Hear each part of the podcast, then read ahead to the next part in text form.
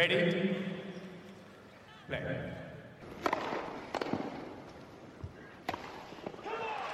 Merhabalar, Raket Servisi hoş geldiniz. Ben Gökalp.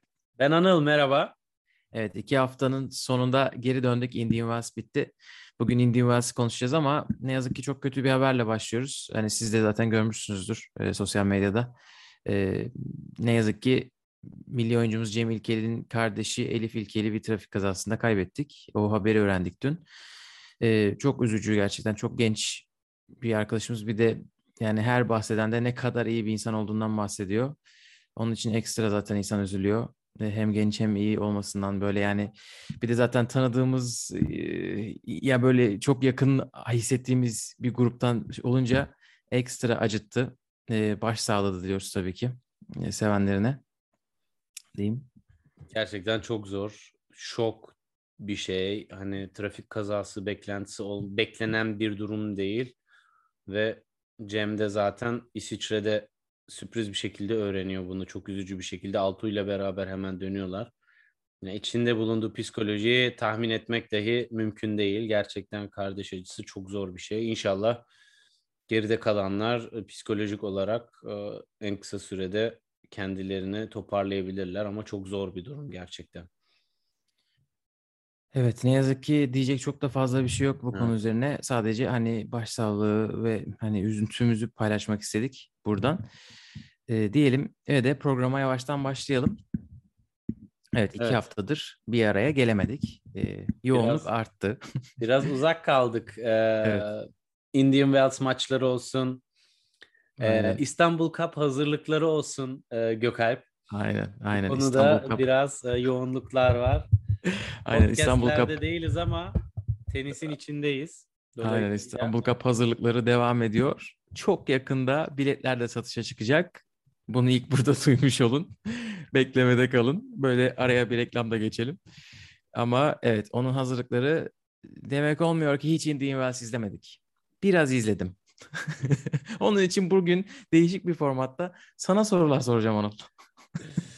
Yani evet gerçekten Gökalp şunu söyleyebilirim. Aslında e, ya bana sorarsan genel olarak kadınlar tarafındaki performanslar çok böyle aman aman yüksek bir seviye görmedik. Tabii ki turnuva sırasında işte Osaka'nın olayı oldu. Onu da kısaca sonra değineceğiz. Ee, bu tarz biraz sansasyonel konular olsa da e, ben seviyeyi yüksek bulmadım turnuva özelinde.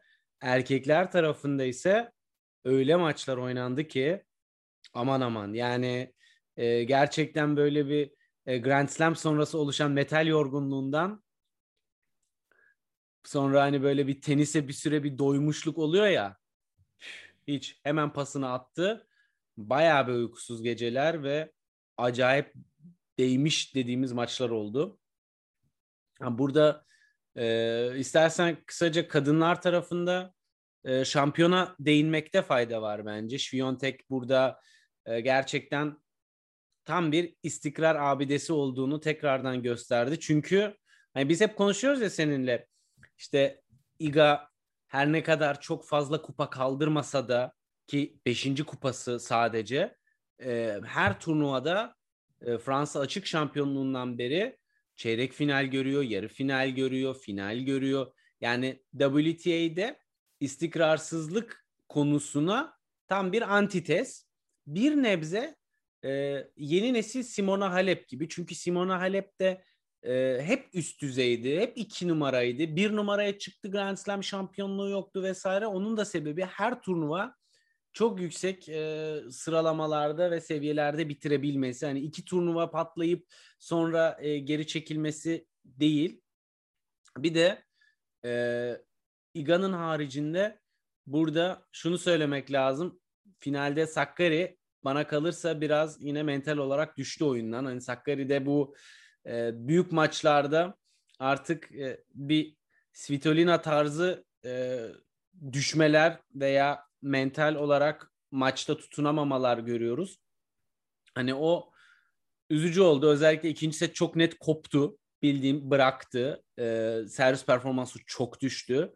İlk sette zaten çift hatalar e, maça damga vurdu. Yani finalin de seviyesi iyi değildi. E, turnuvada bence beni yine heyecanlandıranlardan birisi e, şöyle bir baktığımızda e, genel olarak ben Leyla Fernandez'in performansını e, beğeniyorum. E, yine üstüne sürekli koya koya gidiyor ve e, hani burada e, şunu söylemek lazım. Hani evet Paula Badosa'ya yenildi 6-4 6-4 ama e, oynamış olduğu tenis gerçekten her gün gelişiyor ve e, güzel de maçlar kazandı. E, burada e, Anisimova'yı yendi. E, ama Anisimova çekildi e, sakatlık sebebiyle. Çok E, saçma Shelby Rogers 3 sakatlık sebebiyle mi? Bilmiyorum. O maçı izlediyseniz görmüşsünüzdür. Anisimova e, maç sayıları kaçırdıktan sonra çat diye bıraktı maçı. Hiç Evet. sakatlığı yoktu. Yani işte bilemiyorum Gökalp. E, o yüzden çok net bir şey. E, çok Çünkü hiç bir- şey e, olduğu doktor gelmesini de beklemedi. Hakem yalvardı. Kortta kal. Önce bir bakalım ne durumun var bir görelim diye. Anisimova çektirdi. Aman Orada- da dedi gitti. oradaki hareketinde gerçekten beni en çok e, rahatsız eden durum e, Leyla Fernandez'e bile hiçbir şey söylememiş olması. Yani evet olabilir. Çünkü Bence orada bir, bir şok etkisi yaşamış gibi hissettim ben. Çünkü çok ani verilmiş bir karar. Bir buhran içerisinde gibiydi. Gerçekten suratından anlaşılıyordu. Hani yani evet yapsa çok güzel olurdu ama yapmaması da biraz bence fazla konu olduğu gibi geldi. hiç yani tabii yani ben hiçbir şey dememesi e, orada bana acaba gerçekten ciddi bir sıkıntısı vardı da öyle mi gitti? O yüzden mi Evet. acil gitti gibi bir düşünce Evet. oldu. Hani biraz iyi Evet. niyetle yorumladığım için hani Evet. e, sakatlık Kafada- diyerek kaf- e, geçiştirmek istedim konuyu çünkü tenisin içinde Benim de de- izlediğim nadir maçlardan birisi olduğu için yorumumu katmak istedim. estağfurullah. Ama İstiyorsan bir şey yapalım. Ee, bir şampiyonu ve çeyrek finale yükselenleri en azından biraz daha detaylı konuşalım. Çünkü Indian Wells e, zor bir turnuva. Seri başıysanız 6 maç kazanmanız gerekiyor şampiyon olmanız için. Seri başı değilseniz 7 maç kazanmanız gerekiyor. Yani gerçekten zorlu e, bir Masters turnuvası. Her Masters turnuvasının kurası bu kadar büyük değil. Bir Indian Wells böyle bir de Miami böyle. 96'lık başka kura yok. Onun için Iga Świątek'in şampiyon olması gerçekten çok büyük iş. Bence bir de Świątek değişik bir şey yaptı. E, çünkü şampiyonluklarında ezip geçiyordu. Yani böyle oyun vermiyordu. Şimdi böyle ilk 3 maçını bir set geriden gelip kazanıp sonraki yarıda biraz daha domine eden bir performans. Hani böyle ikisini de aynı turnuvada yaptığını gördük. E, arka arkaya 11. sert kort galibiyeti. E, ki biz biliyoruz yani Świątek toprak kortta ne kadar büyük bir e, seviyeye çıktığını göstermişti bize. E, hem Roland Garros'ta hem Roma'da geçen sene hani sert kortta da ne kadar iyi bir şey yapabileceğini gösterdi. Bir de şey söyleyelim tabii yani ne kadar fark şey ediyor bilmiyorum ama Indian Wells'in biraz daha yavaş olduğu e, Dominic Thiem'in galibiyeti zamanında da çok konuşulmuştu. Hani belki ona bir faydası olmuştur ama çok büyük bir fayda olduğunu da sanmıyorum. Sonuçta e, Simona Halep'le de oynadı. Hani böyle yavaş sevenlerle de oynadı. Onları da yendi. Tabii ki yani e, Świątek özeline ineceksek ki çeyrek finallerden itibaren baktığımızda parantez içinde belirtmemiz gereken Badosa ve Halep performansları da var tabii ki. Ama Świątek'in burada e, kariyerinin ilk turnuva şampiyonluğu olan Fransa açıktan beri e, gösterdiği bir şey var ki o da yeni nesilde çok yönlü oyun becerisini e, sahaya koyması. Bu da her zeminde gelişime açık olduğunu gösteriyor. Ee, aynı zamanda da hani hep konuşuyoruz mental yönden işte psikolojik e, destek işte mental koçu da var. İşte e, bu tarz konulardaki gelişimi de tabii ki çok önemli. Sadece bu insanlardan faydalanması değil, Baksındaydı aynı zamanda. E, Dolayısıyla Geçen sefer de konuşmuştuk. 5 senelik koçunu bırakıp başladı bu sezona. Hani öyle de bir büyük bir değişikliğin üstüne Evet. geliyor bu istikrarlı performans. Ve burada benim gördüğüm tamamen şu. Hani maçta iyi oynasın, kötü oynasın. İşte bu mental noktanın getirmiş olduğu bir olgunluk bu. Bunu Alcaraz'ta da konuşuruz birazdan. Her daim oyun planına sadık kalıyor. Çift Evet. hata yapsa da, kötü servis atsa da belirlediği stratejinin dışına çıkıp kırılıp böyle saçma sapan işte sağa sola vurmalar, agresif vurmalar, riski arttırmalar falan bunları yapmıyor. E, Dolayısıyla e, tenis zekasının yanı sıra soğukkanlılığını ve stratejik düşüncesini koruyabilmesi ona kötü maçlardan da çıkmanın yolunu e, getiriyor. Bazen seviyesi yeterli oluyor, bazen olmuyor. Evet. Ama e, çok yönlülüğüyle turda özel bir oyuncu olarak uzun süre kalmaya devam edecek. Bir one hit wonder Aynen. değil. Kesinlikle Tabii. bir istikrar abidesi. Hani onun tersi örneği Emma Raducanu şu anda herkesin konuştuğu. Burada da e, Kovinic'e yenildi. E, ve orada da bir nevi sürpriz sayıldı ama Raducanu'nun artık yenilgileri sürpriz görülmüyor. Dolayısıyla Evet. burada Yani Şiviyontek gerçekten me- mental olarak dediğin gibi çok yüksek bir noktaya çıkabiliyor maç içerisinde. Bunu da söyledin zaten finalde gördük. Yani bir taraf tutundu, bir taraf tutunamadı. Ee, e, çok ilginç olan finalin hikayesi de güzeldi aslında başında. Çünkü kazanan dünya iki numarasına yükselecekti. evet. Hani bunu çok görmüyoruz. İşte bir face off oluyor. Kazanan bir sıraya yükseliyor. kaybedenin çok karşılaştığımız- olmuyor. Ki kaybeden burada da iyi oldu. Kaybeden Maria Sakkari de kendi kariyer sıralaması 3 numaraya yükseldi. Ama e, yani Sakkari'nin dünya 2 numarasına yükselme ihtimalini benim aklım hayalim almadı uzun bir süre. Ki bu ihtimal e, birisinde daha vardı. Hatırlamaya çalışıyorum. Hatırlayamadım. Badosa. Badosa. Badosa. Badosa'ydı. Badosa bana daha az inandırıcı geliyordu açıkçası. Evet Badosa, Badosa'ydı çünkü Badosa'nın hiç çeyrek finali mi yok geçen sene? Evet. Bir tane var galiba. Sakkari'nin iki yarı finali var. Hani oradan bir şey yapıyordum. Şiviyontek bu arada 5 şampiyonluğu var dedin. Dördü Masters 1000 ve Grand Slam. Yani Evet. bu, bu kategorilerde. Büyük turnuva Büyük oyuncusu. oynuyor. Aynen büyük oynama yolunda devam ediyor.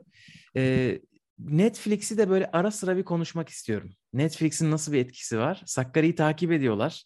Evet. Hani bunun ekstra bir etkisi oluyor mu acaba? Bir se- sezon içerisinde bir bakarız, takipte oluruz.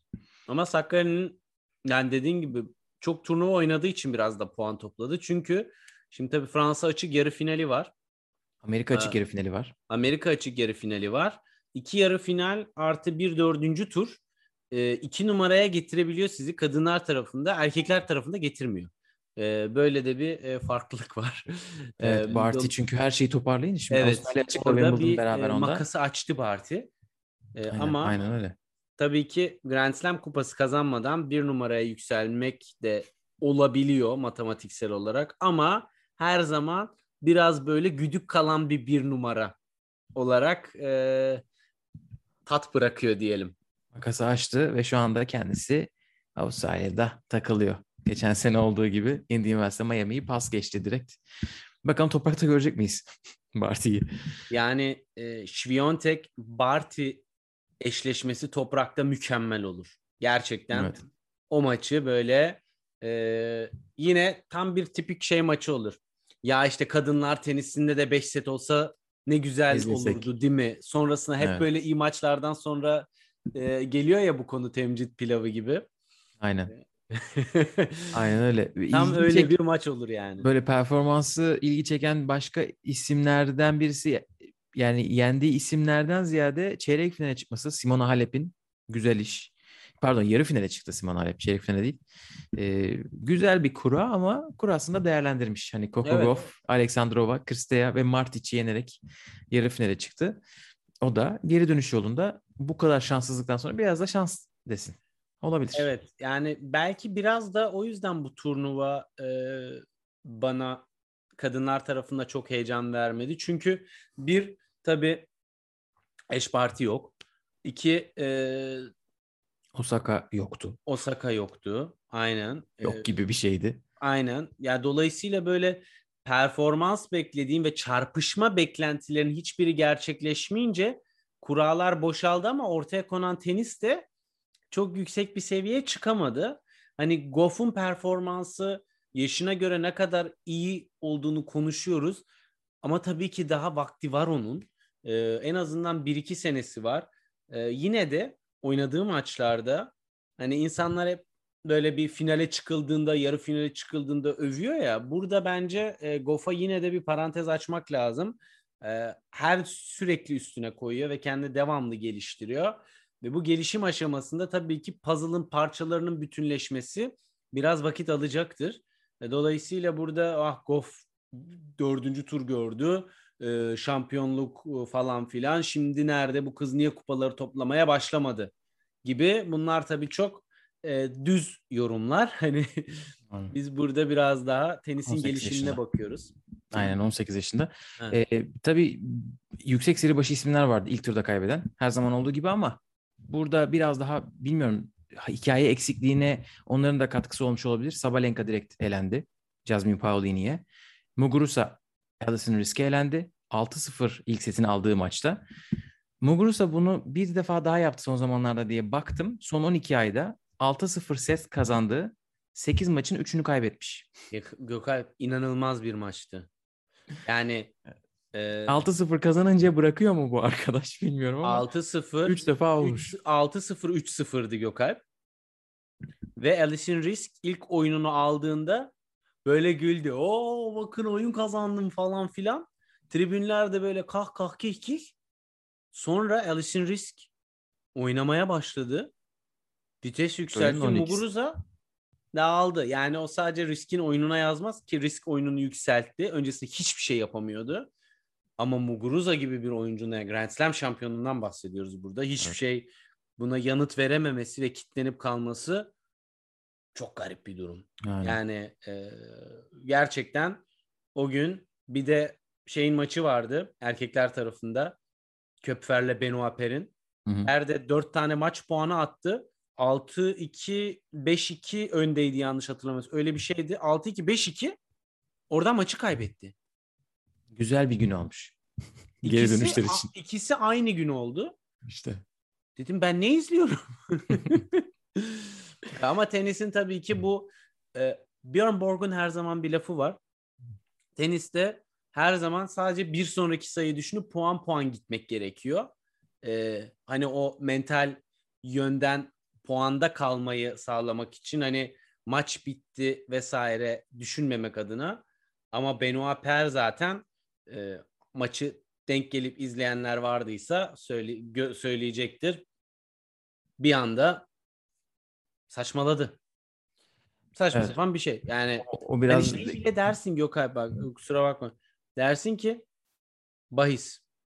Yani o kadar çünkü böyle bir anda tık diye değiştirdi ki yani biri incelese bu maçı, bu adamı incelese e, buradan farklı sonuçlar çıkabilir. Çünkü o kadar uç bir şey. Yani Köpfer'in bir anda böyle God Mode açıp her şeyi değiştirmesi değil. Dört tane maç puanı görmüş yani.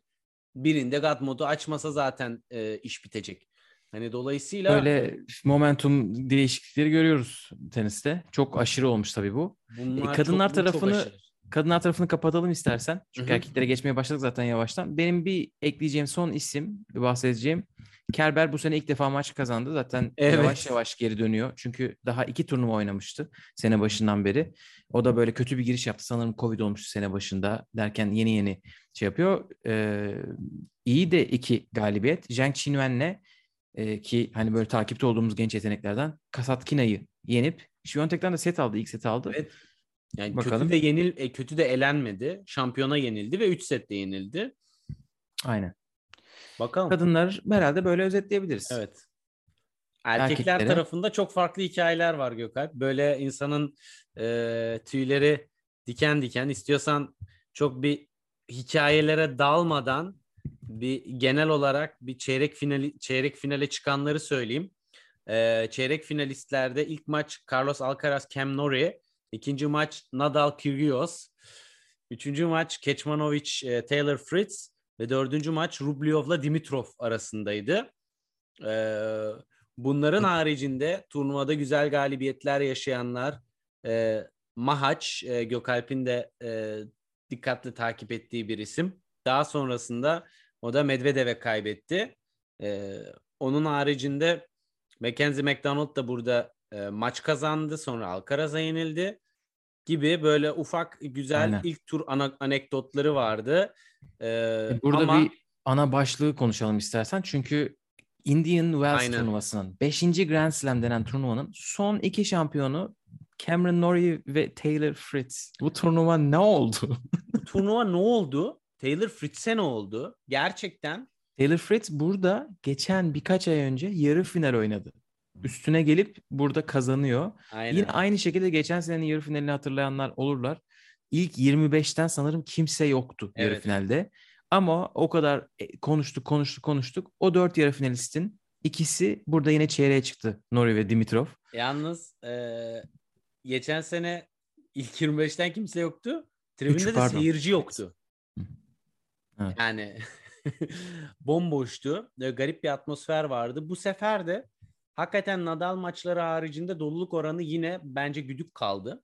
İlginç yani bu. Bence genelde öyle oluyordu zaten. Hani böyle bir süperstar. Çünkü dünyanın en büyük ikinci tenis kortu sanırım orası. Arthur Ashe'den sonra. zor.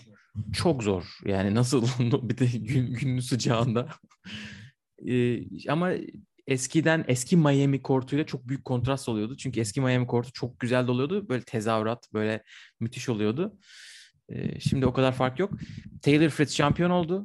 Artık o bir Masters şampiyonu, Indian Wells şampiyonu ve e, ATP'nin yanlış hesaplamalarıyla birden 8 numaraya yükseldi ama sonra düzeltildi. ve 13 Evet, numaraya yükseldi. 12 numara yükseldi bir anda kendisi. 8.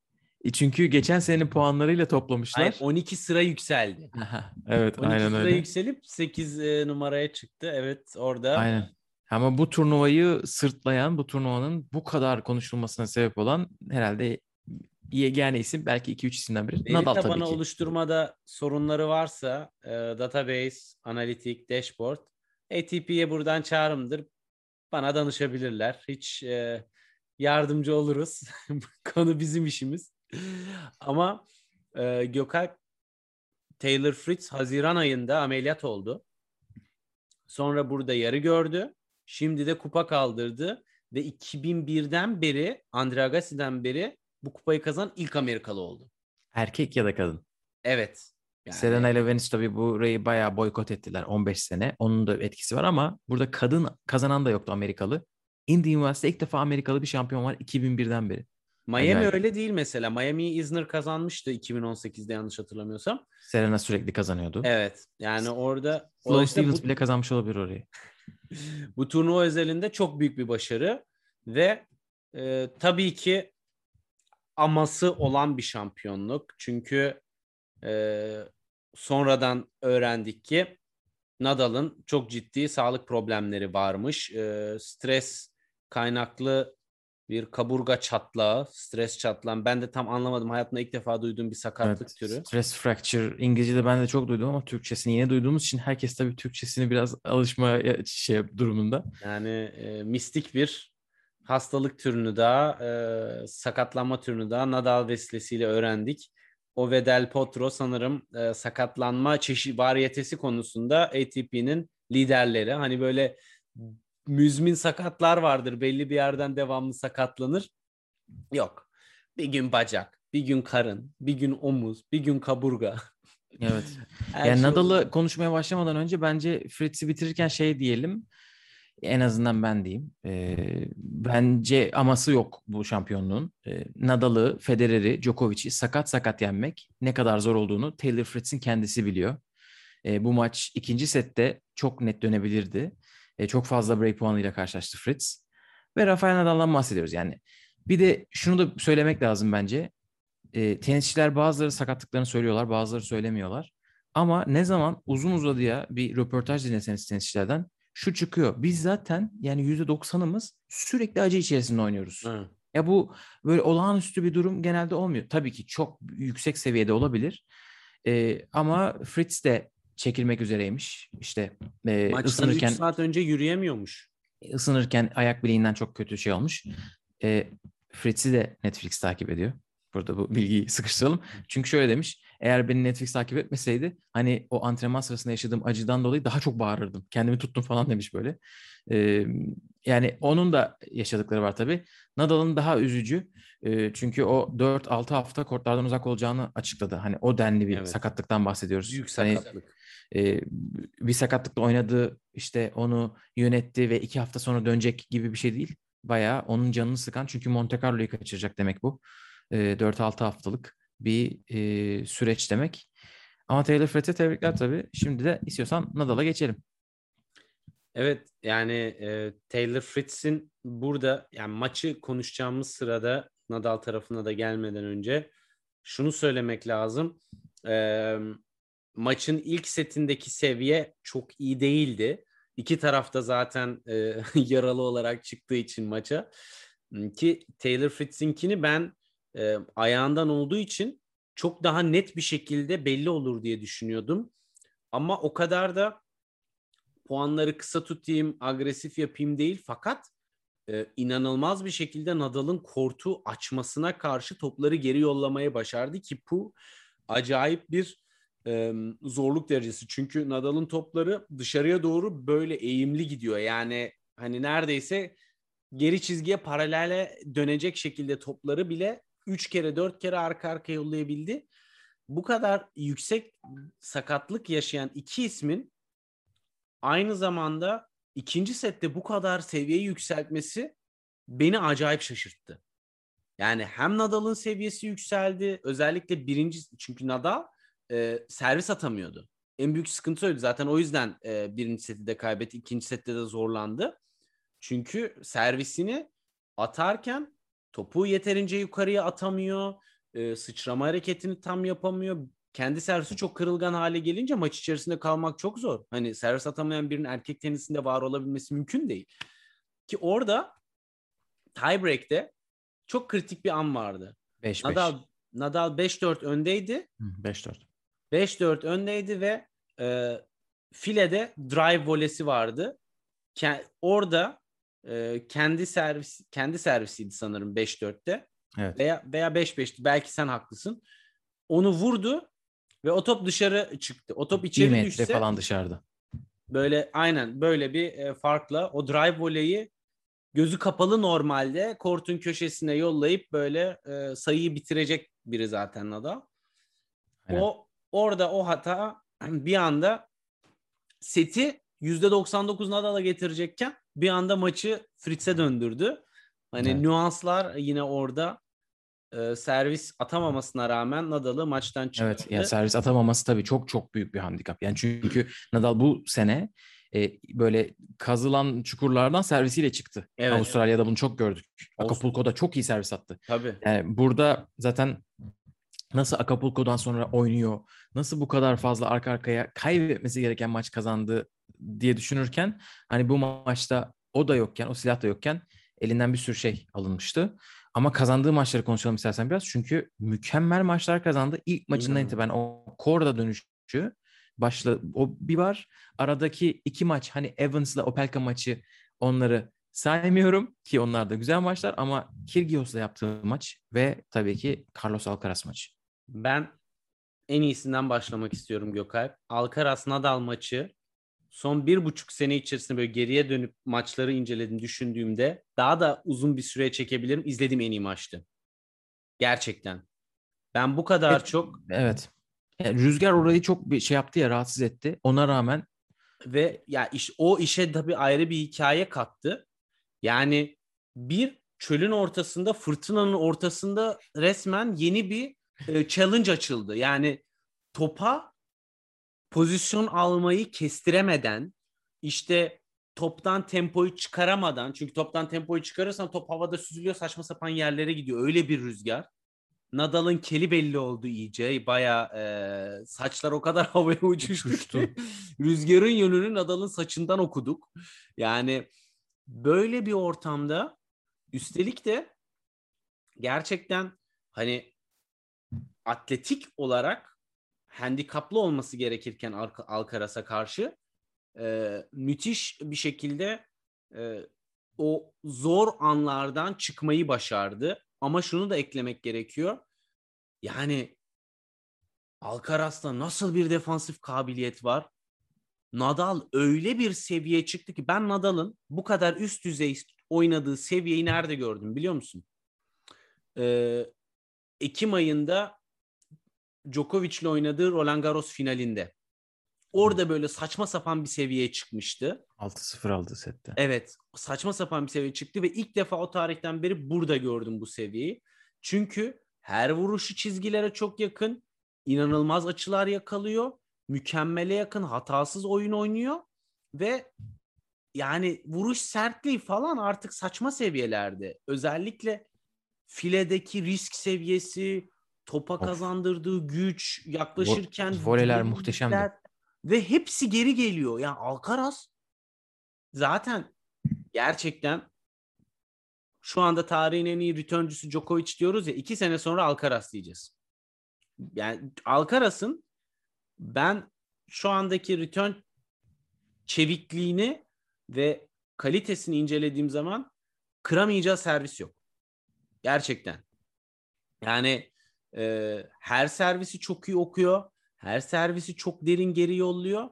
Ve en önemlisi skor ne olursa olsun full odaklanmış kalıyor. Ve Alcaraz'ı bence biraz daha parantez açıp konuşmamız gerekiyor ama Nadal'ın özelinde bu tarz zaten kaburgada sıkıntı varmış.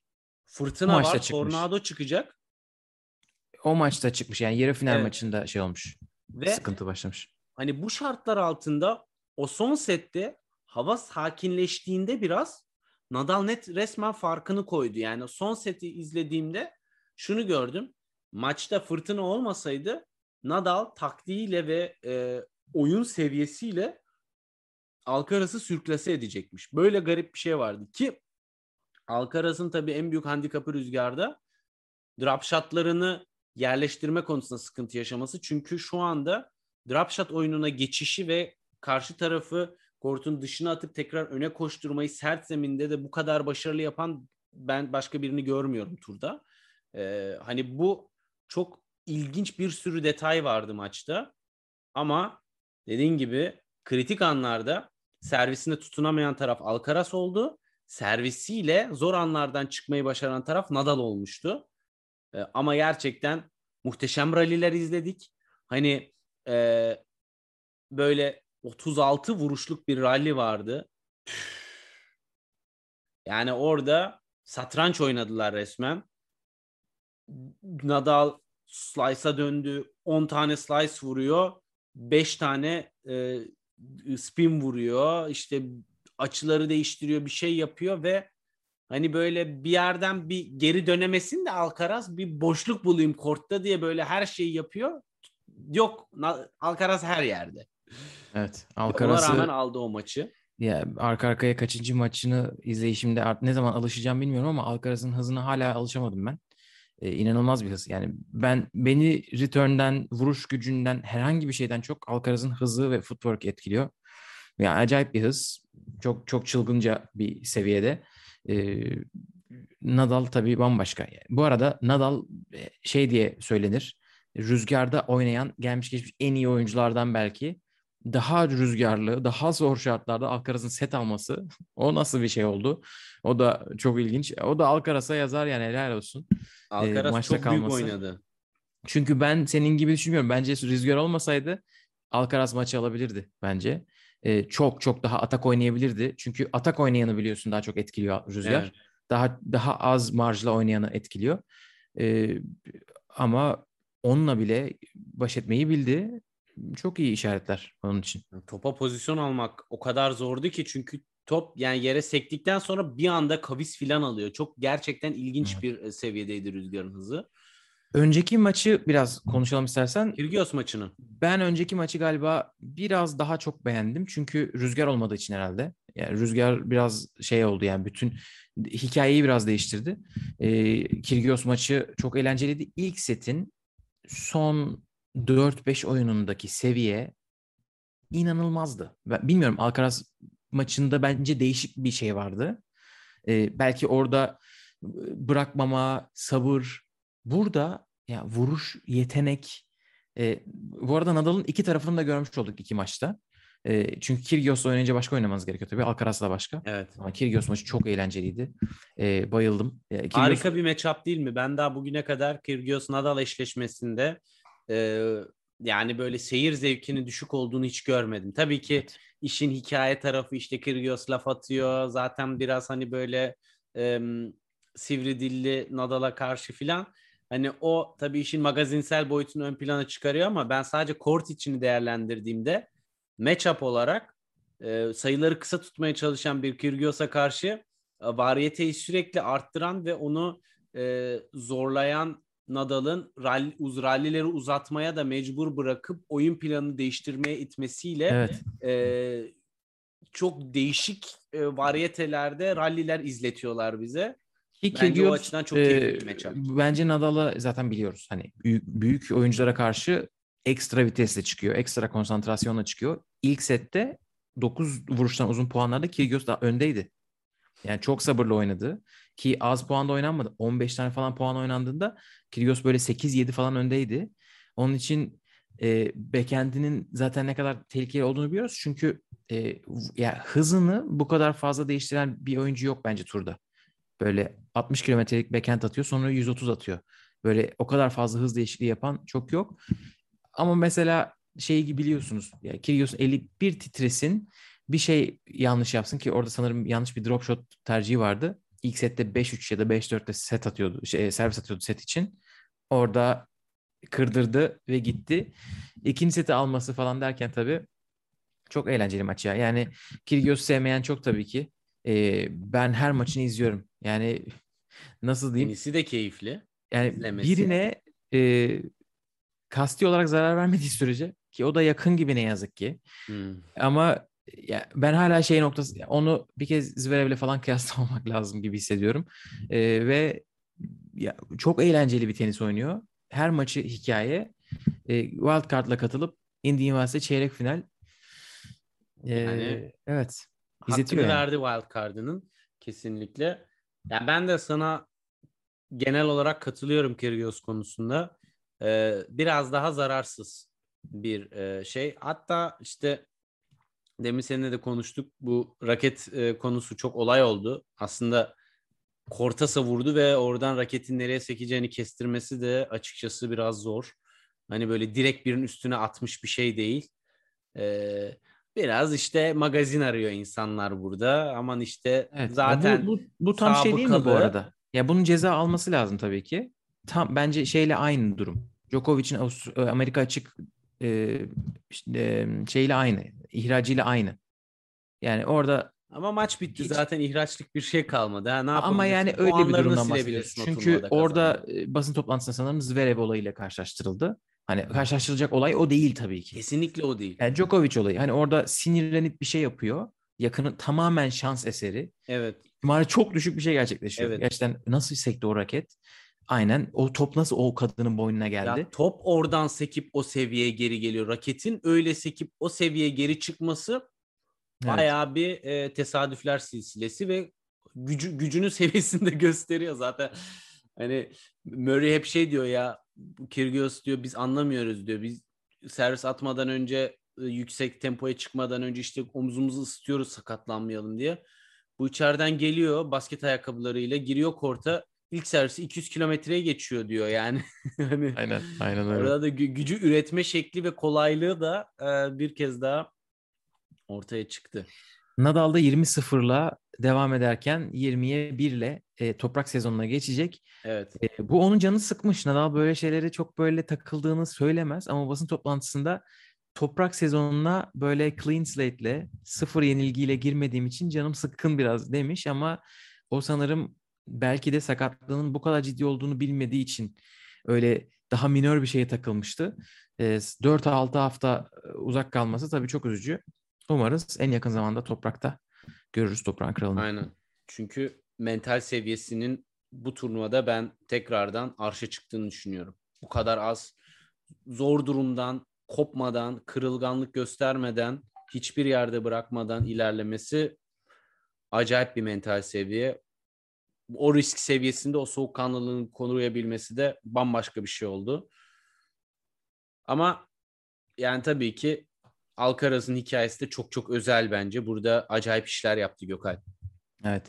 Bir de Nadal'la alakalı son bir şey ekleyeyim. Nadal'ın Avustralya açık zaferini tabii ki 2017 Federer dönüşüne benzetmiştik ya. Nadal e, bu seneye 20 galibiyet, 1 mağlubiyetle devam ediyor. E, Federer de Miami itibarıyla 20 galibiyet, 1 mağlubiyetteydi 2017'de. Bu paralellikler devam ediyor. Bakalım ne kadar devam edecekler. Göreceğiz. Evet. E, Alcaraz konuştuk. Eklemek istediğim bir şey var mı o, o tarafa? Beni bu turnuvada kendisiyle ilgili şaşırtan olumlu anlamda bir şey daha vardı. Onu da ekleyeyim. Çünkü hep return üzerinden konuşuyoruz. Bautista'ya karşı servis kırma şansı göstermedi. Ee, Bautista'ya karşı servis kırma şansı göstermedi ve e, sonrasında e, öncesinde pardon Mackenzie McDonald'a dört tane servis kırma şansı gösterdi.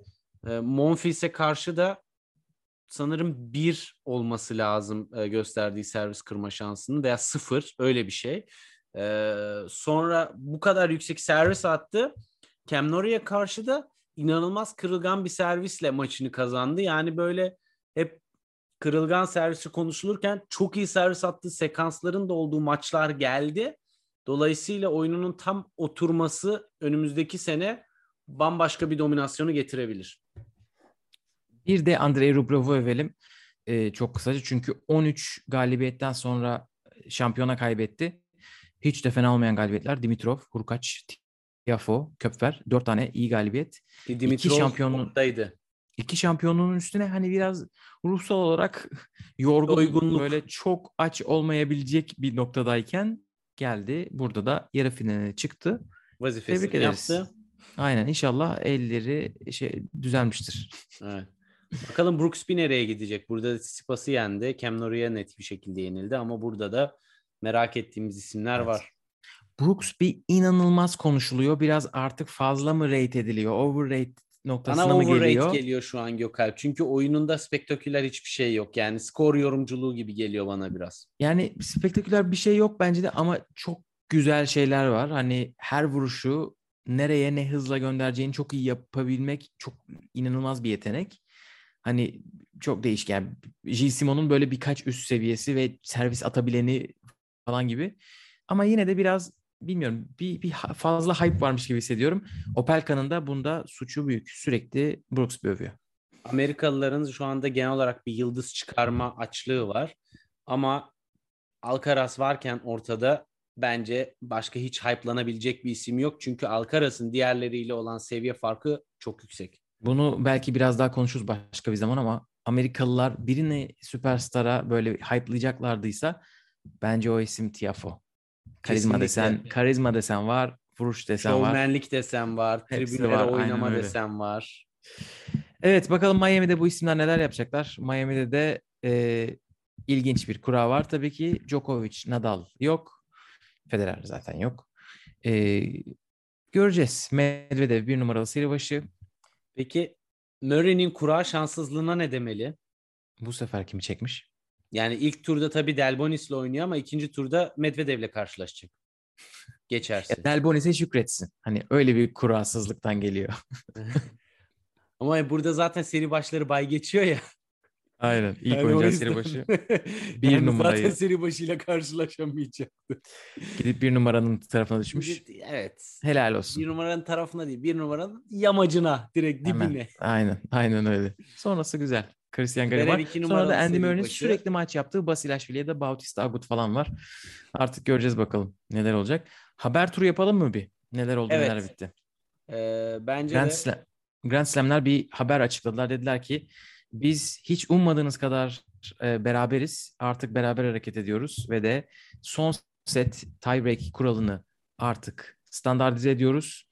Bütün Grand Slam'lerde 6-6'da 10 puanlık süper tiebreak oynanacak. bu nitelikli olarak açıklayabildikleri ilk ortak karar olabilir gibime geliyor.